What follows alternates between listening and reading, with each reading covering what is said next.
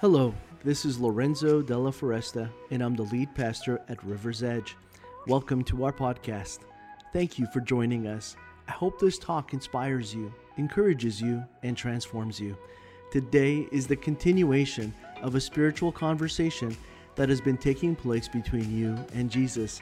I'm certain that you'll be blessed by His Word, and I believe that God has great things in store for you because you already belong. Enjoy the message. But today we're going to look at a key verse, and it's found in Hosea, and it's in chapter 2, and it's verse um, 19 and 20. And it says, I'm going to betroth you to me forever.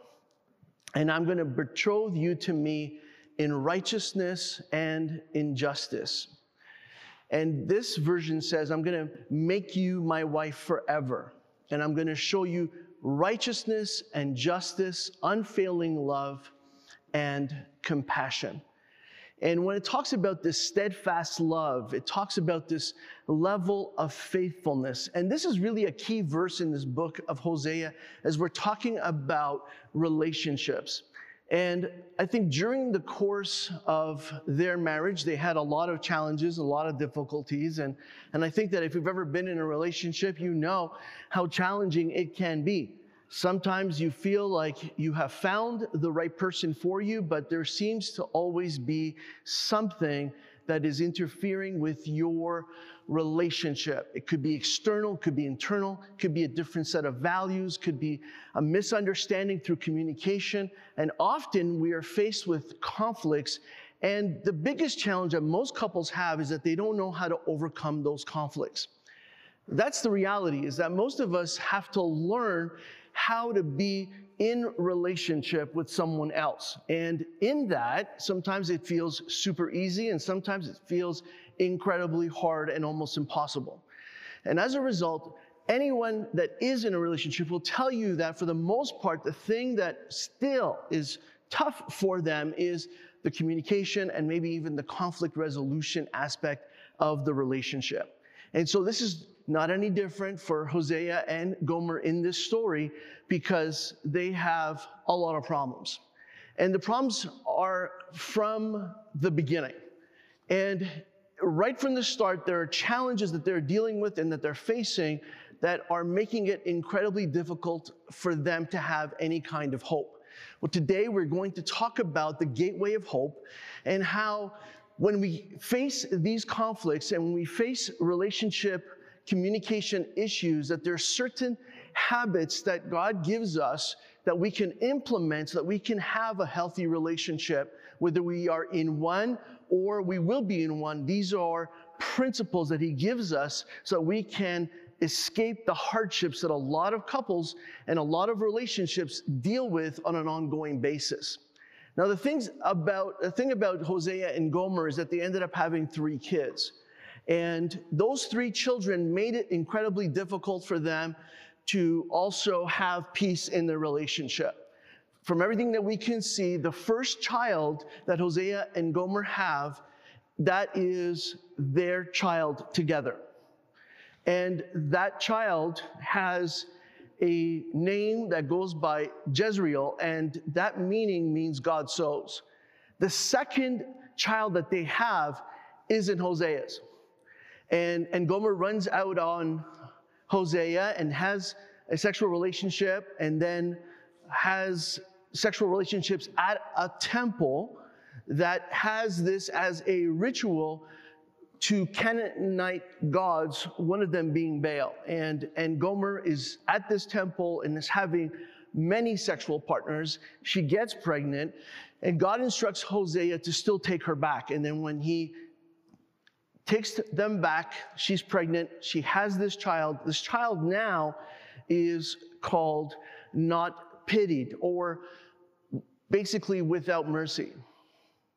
And, and the idea there is that there is this relationship between Hosea and Gomer that is getting increasingly worse. It's not getting better, it's getting worse.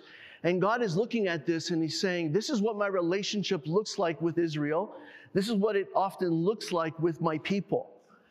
And so it starts off with promises, and a covenant and with incredible expectations of blessing, but then along the way, we can become unfaithful and in our unfaithfulness experience what would be the consequences of that unfaithfulness. And, and God still is saying, but I'm willing to take you back. And, and so therefore he, he encourages Hosea to do the same thing.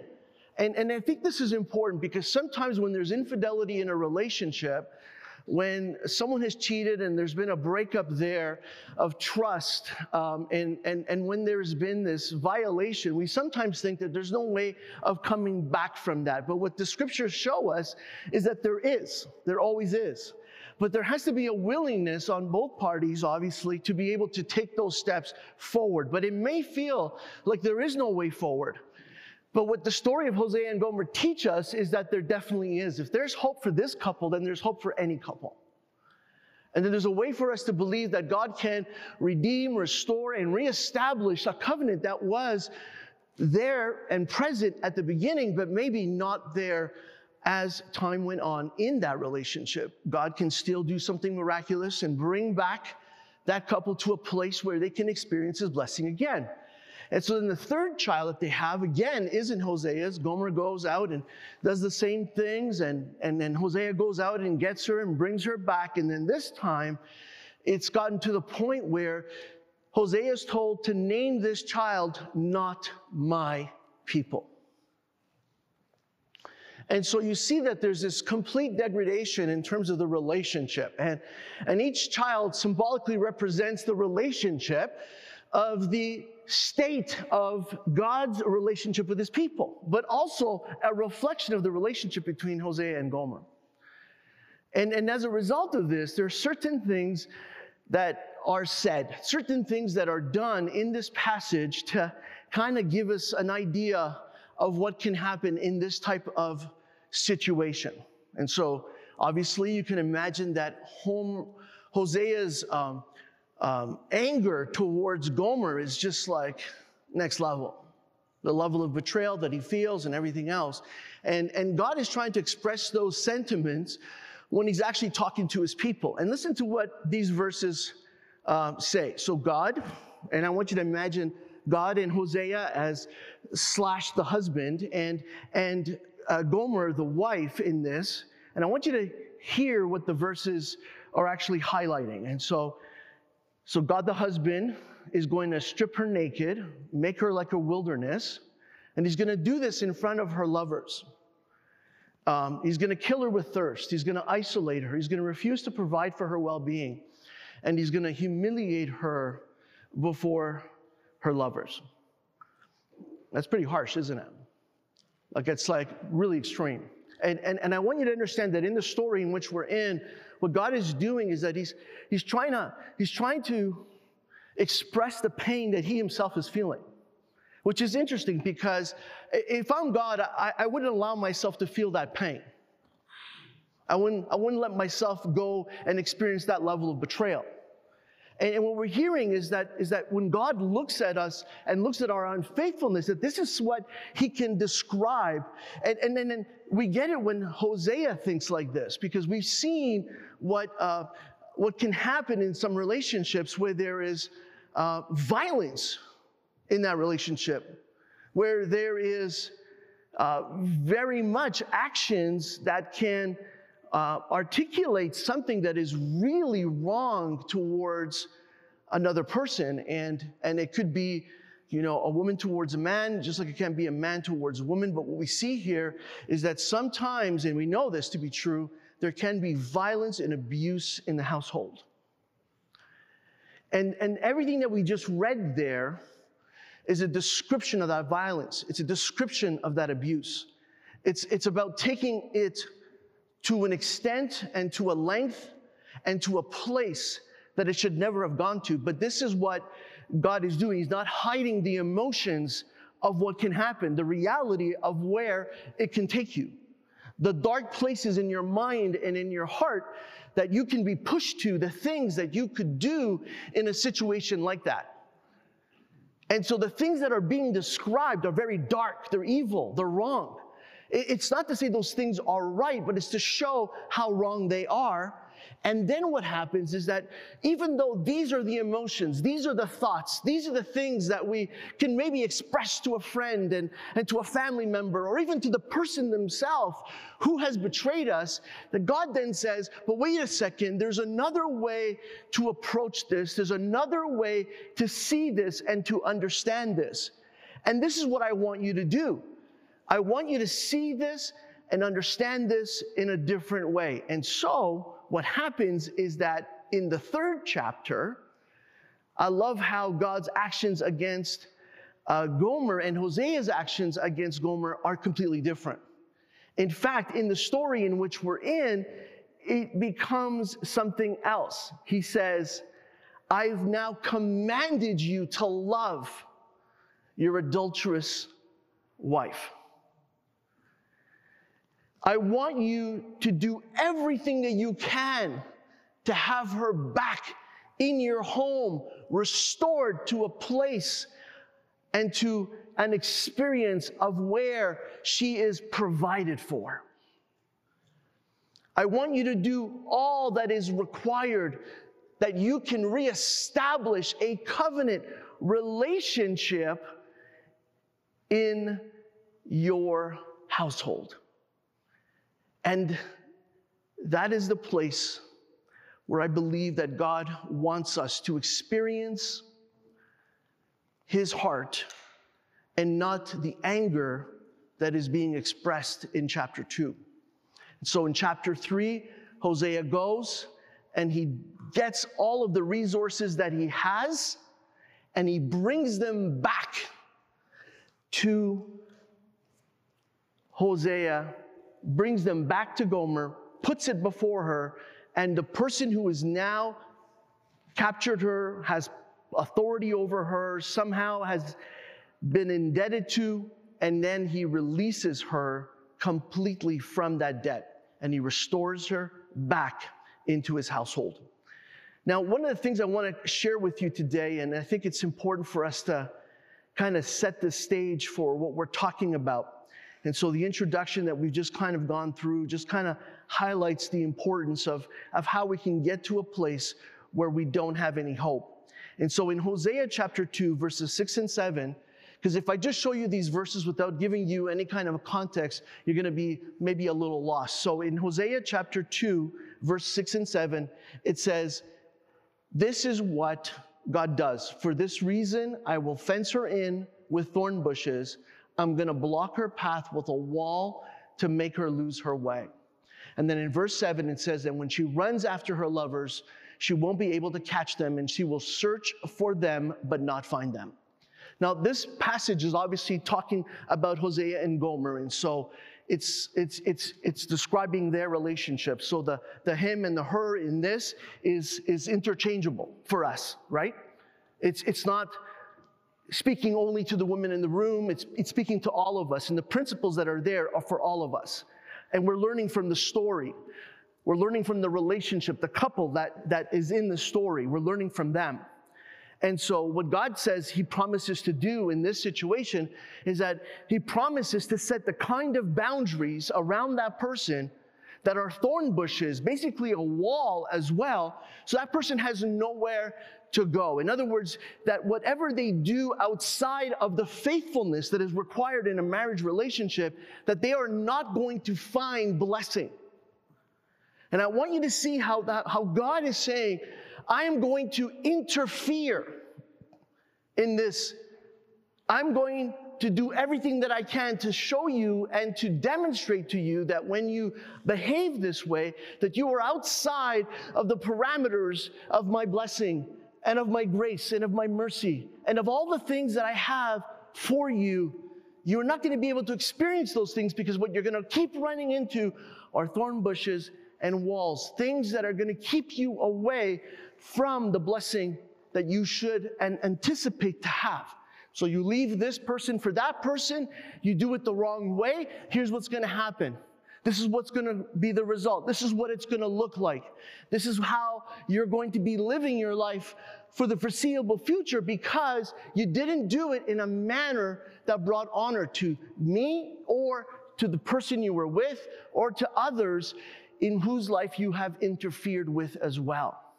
So God is saying, I want you to be aware of this because then in Hosea 3, verses 1 and 2, look at what happens here. He says, Go and love your wife again. That even though she commits adultery with another lover in verse 2, this will illustrate that the Lord still loves Israel, even though the people have turned to other gods and love to worship them. And what God says, what I want you to always do is see if there is a path of forgiveness here, a path of reconciliation, a path of restoration.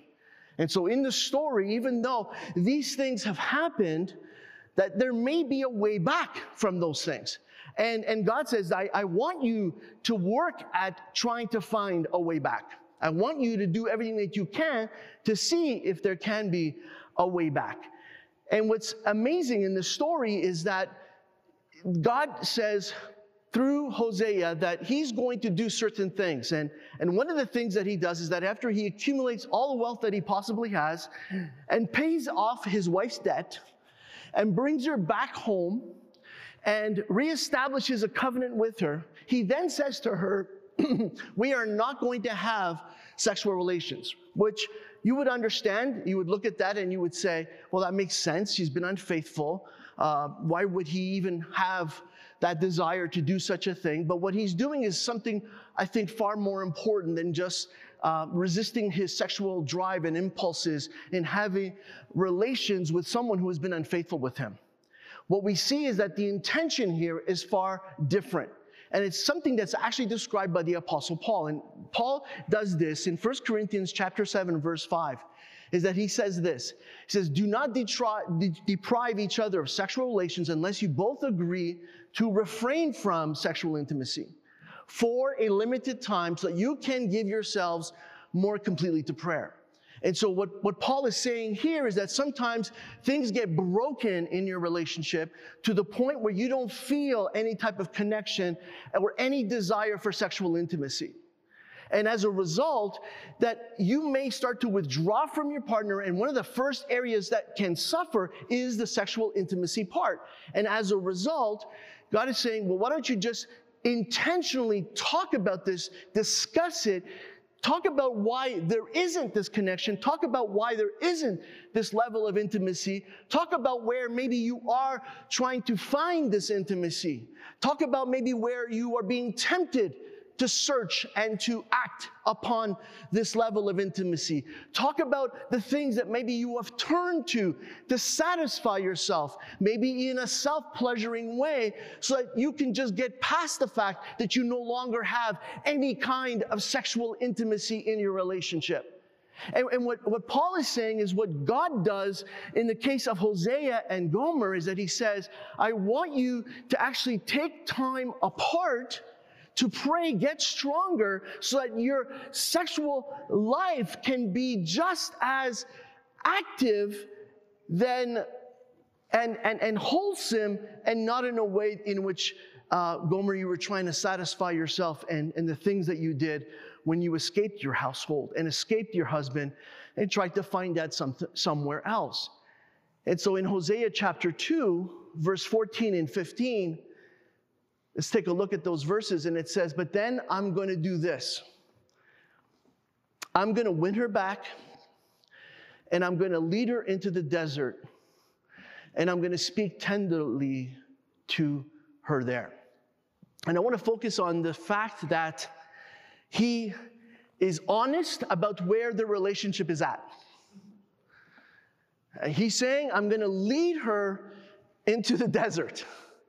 And he knows that this is like the reality of the landscape. This is what the relationship is actually like. It's, it's, not, it's not in any way a lush oasis where they're going to find everything to be amazing. It is not a Garden of Eden, it is a desert experience.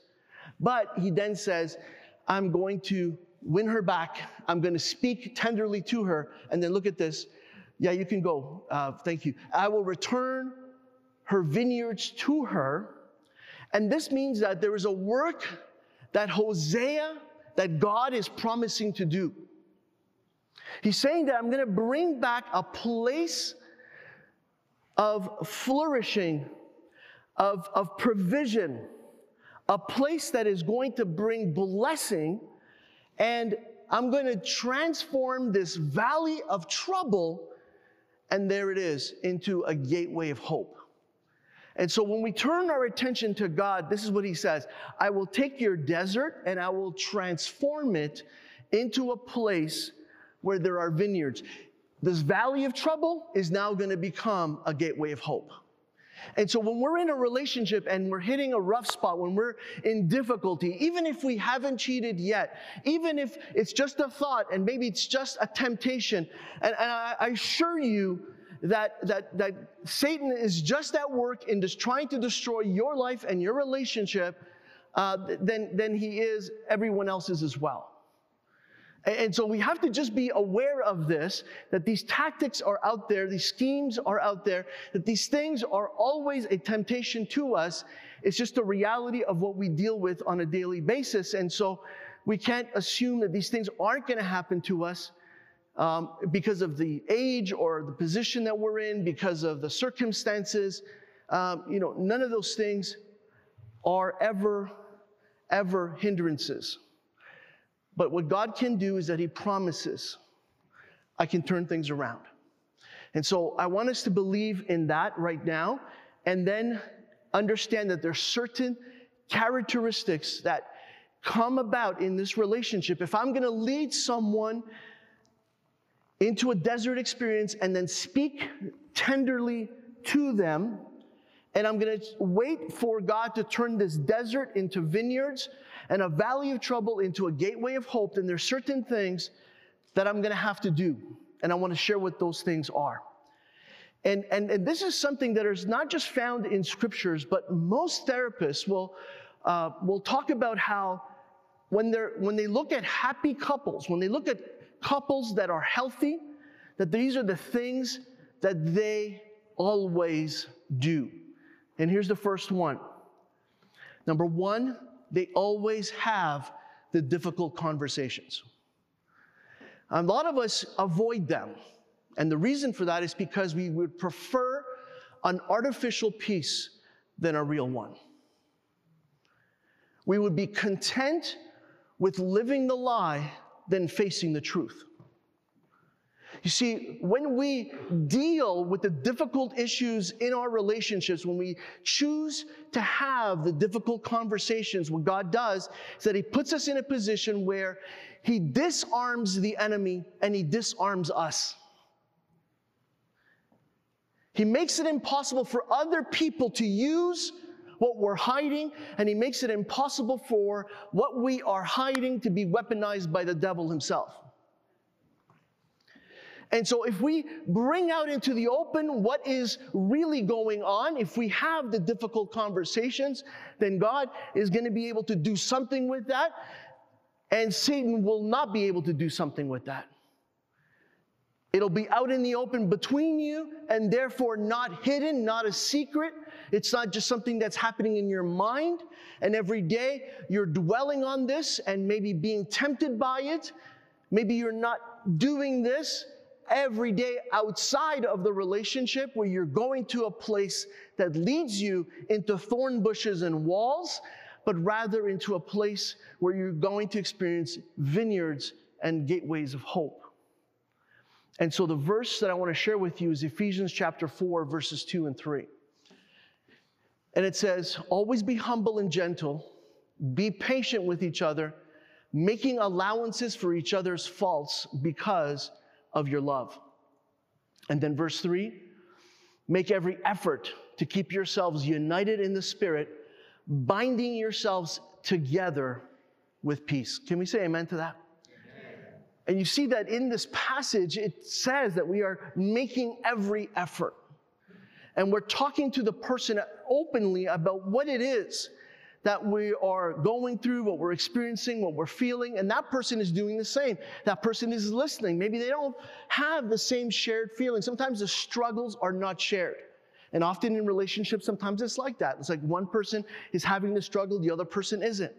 But if there's an environment where you can have difficult conversations, well, then it can lead you out of that place where that person isn't stuck in that mindset, believing that there's no way out of this.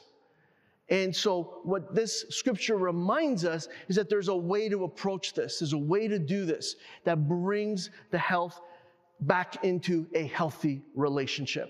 The second thing that we're taught in the scriptures is that we are not supposed to keep score. That we are not supposed to keep score. I think many of us are blessed with a bad memory, and others are blessed with an incredibly good memory. And sometimes, because we have such a good memory, we can like basically reenact and and just reverbalize the conversation, you know, word per word, in how it occurred. And, and, and dwell on the words that were spoken and how they were articulated and the emotions that were behind that. And then the other person is kind of like oblivious to that and just kind of moves on emotionally and doesn't feel the same connection to what the other person has lived. And those words don't have the same level of meaning to one person as they do to another. And, and therefore, you start keeping score. You keep, you keep score because you, you realize that that person is, is not paying attention. And so you want them to pay attention. So sometimes you become a scorekeeper because you want the other person to not forget how they hurt you, to not forget how they're hurting you. And, and, so you don't let it go because if you let it go, it's like that person is never going to learn to stop being that way. So you feel like you've really got to keep a record of this. And so you start keeping notes on your phone, you start documenting this with video. You're, you're paying for transcription of your conversation, like you, even if it's 25 cents a word, you don't care. because, because you need to make sure that these things are not forgotten, right?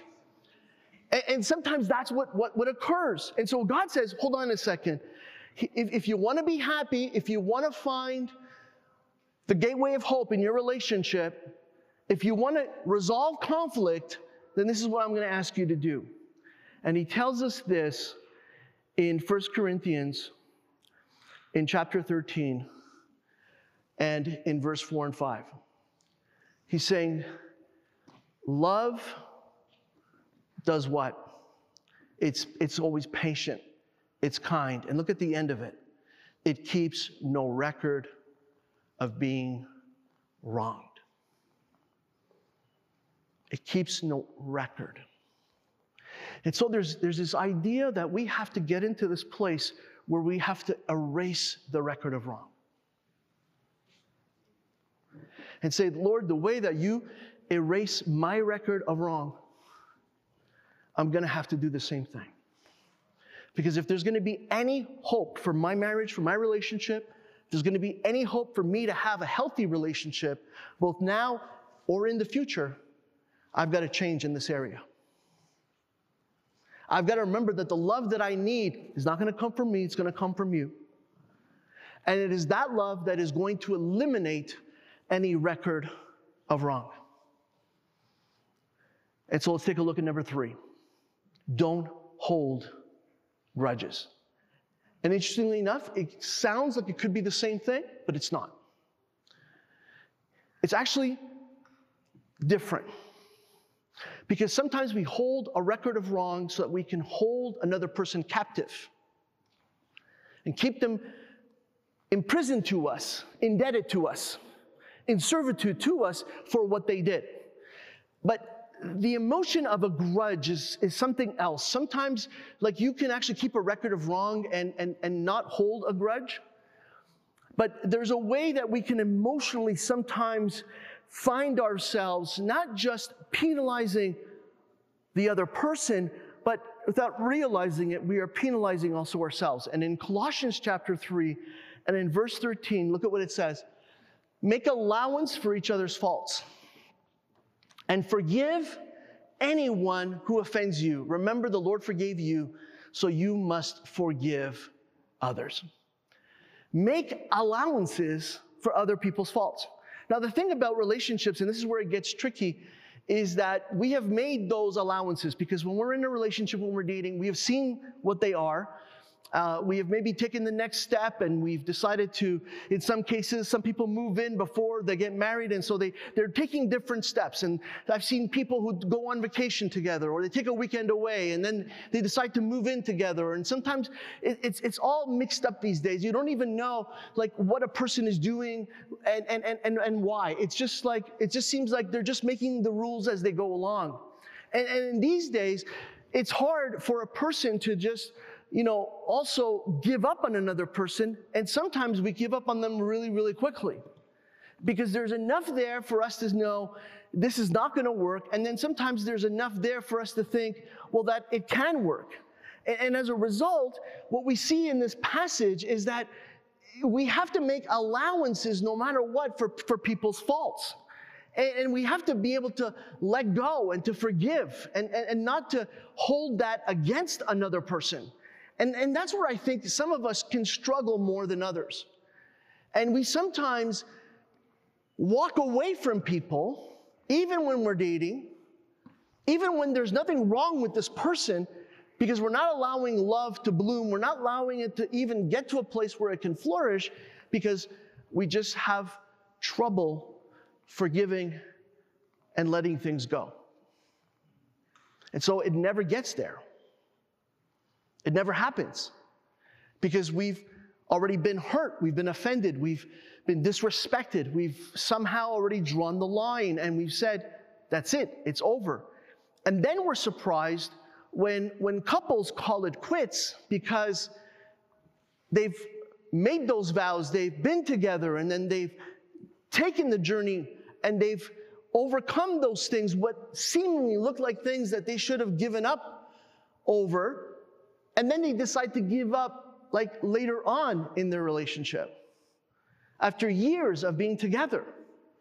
And you kind of wonder, okay, well, what happened between seeing these things when you were dating, when you were on vacation together, living together, engaged? What happened that, that all of those things now, they're not any different than the things that you got married to but now you're giving up. And, and I think it always comes down to these principles.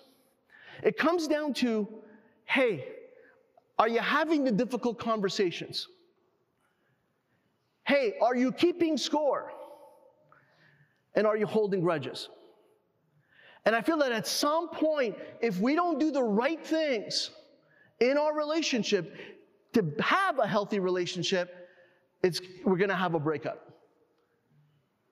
We're going to cheat on somebody. They're going to cheat on us. There's, there's something that's going to happen along the way that's going to cause the rupture. And so God is saying, I'm going to show you what those things are that can safeguard your relationship so that you can always have that gateway of hope instead. Here's number four. Healthy couples and couples who experience a gateway of hope don't call each other names. Um, I cannot even say the word stupid to my wife and she'll knock me in the teeth. I, I, can't. Sometimes it's happened. Like I, not that she's knocked me in the teeth, but I, she has threatened that. But, uh, but I have said the word stupid. I said that's so stupid. That is such a stupid thing that you did. I said that, and I, I, I because I never talk like that, um, say things like that, especially directed to my wife um, just hearing that is like the worst possible word she's ever heard in her life. Does that make sense? But when you're called worse, stupid is nothing. Does that make sense? It's all, it all depends on what you're used to hearing. It's, it's all, it all depends on what you've accepted and tolerated in terms of your communication with one another. Uh, and I've, I've, I've heard some people call each other atrocious names. Uh, names that I would never even uh, hear in a locker room. As a sports chaplain, I've, I've heard couples speak this way to each other. And, and I can't imagine what that's like to, to live that day in and day out. And every time there's an argument, it's like, it's like, oh, but you pushed me to that point. And, but here's what happens the moment that you allow that word or any word to be spoken in your household, and to be spoken towards the person that you are in covenant with or establishing a future with, then you can be certain that you are running into thorn bushes and walls instead of vineyards and gateways of hope. Isn't that clear? And so look at what it says here in terms of don't ever call each other names. In Ephesians chapter 4, look at verse 29. Don't use foul or abusive language. Let everything you say be good. Let it be helpful so that your words will be an encouragement to those who hear them. Are you guys in agreement with this? And when we make this commitment, then we can uphold the commitment in our household. See, it takes one of us to say, I am going to stand by this. I am going to live by this. I'm going to do this. And it's not going to be easy at first because we're going to have a pattern that we may have to break, a way that we've been accustomed to speaking, to saying, to expressing ourselves in anger. And, and, and I think that's where we're going to have to be accountable to each other and, and, and encourage each other and say, hey, I, I know we agreed that we would not do this anymore, and you just did it. And, and so we're not going to revert back to the things of the past. Let's stop talking this way right now. Let's take a break from each other if we have to. Let's table this conversation for another moment, but we are not going to speak to each other this way because we are both image bearers of God. And we will not speak curses to one another. And if I curse you, I am cursing myself. And if I am not blessing you, I cannot be blessed. If I cannot cultivate an environment of blessing, then how is God going to move us forward to be able to accomplish the goals that we have for ourselves and for our relationship and for our family and for the bounty that we are trusting God for, the provision and the protection and the peace that we all desire to experience? And so, if we make this commitment, then God has a place where these things can flourish. Here's number five they don't snoop or spy out of mistrust. And I think that when we are doing this, when we're snooping, when we're spying, there's also a level of mistrust there, and it, it, it's probably warranted. There's probably things that one of us has done. Listen, I don't know about you, but nobody wants to read my emails. And if you do, you're gonna have to work. Nobody wants to read my text messages. There's nothing in them or my emails of interest. There's nothing there. You want my passcodes? I'll give it to everybody here. You want my browser history? I will voluntarily offer that. I, am not worried about anyone spying on me. I'm not worried about my wife doing that. I'm not worried about my overseers doing that. I'm not worried about anyone in my congregation doing that. I'm not worried about that at all. And I'll tell you why. Because you get to a place where you finally realize that there is no other place that you want to be in this world other than in the presence of the Lord. That is the best place. There is no greater place. There is no greater peace. There's nothing that this world can offer me that is better than that presence. And believe me, I've, I've tried it, I've tested it. I've gone out to experience it and I realize that there's nothing there but just more brokenness and desolation. There's just more desert. I don't know about you, but aren't you tired of the desert? Don't you want the vineyards and the gateway of hope to greater things? What God is saying is that why do you keep thinking you are going to find something in that desert. There's nothing there. Why do you keep thinking that you are going to smell roses that are better than the flowers you have when all you're going to face are the thorn bushes instead? Why do you keep imagining that outside of what you have is better? When what I can do is turn around what you've got. I can multiply what you have. I can bless what I've already given you. I can make it better than anything out there. If you give me the opportunity, I will do exactly that. And the amazing thing about Hosea and Gomer is that God does that for them. He takes a story that is the most corrupt and the most broken in the scriptures and he gives them hope, and then he restores them. And I want that to be us. I want us to experience that. And that's why these principles are so powerful. Look what it says in Proverbs 11:3. There's a verse for that, and it says, "Honesty guides good people, but dishonesty always destroys treacherous people." And what God is saying is that if you got something to hide, the person who's going to get destroyed is you. And, and, and you're going to be the person who's honest, so you don't worry about that because they're going to be dishonest, they're going to destroy you, yes. It's going to have some, some blowback on you, but, but I want you to know that because you were honest, and because you're honest, I'm going to keep blessing you. And it's the other person who's going to have to deal with the consequences of that dishonesty. Okay? So this is really, really important. Here's number six. By the way, we're only going up to eight, just in case you think I'm going to 10 or 12 or 20 or 25. Let me give you a gateway of hope.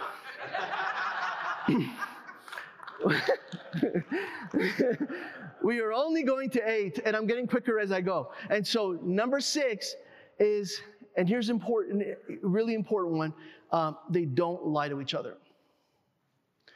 Um, remember the first point, which was having difficult conversations? Sometimes we can have a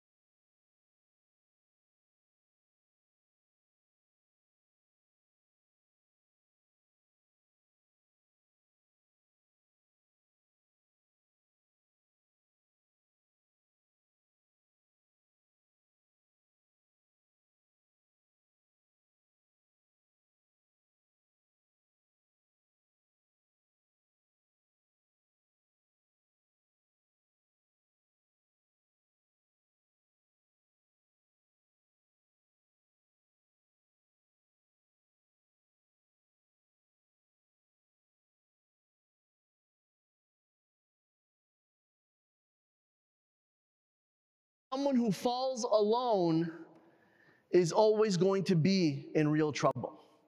And so God says, this is what we're going to have to look out for. Here's number eight they don't take each other for granted. We want to have a healthy relationship. You want to experience the valley of hope and, and the vineyards that God has promised and the abundance that comes from that. Well, it's going to happen if we don't take each other for granted.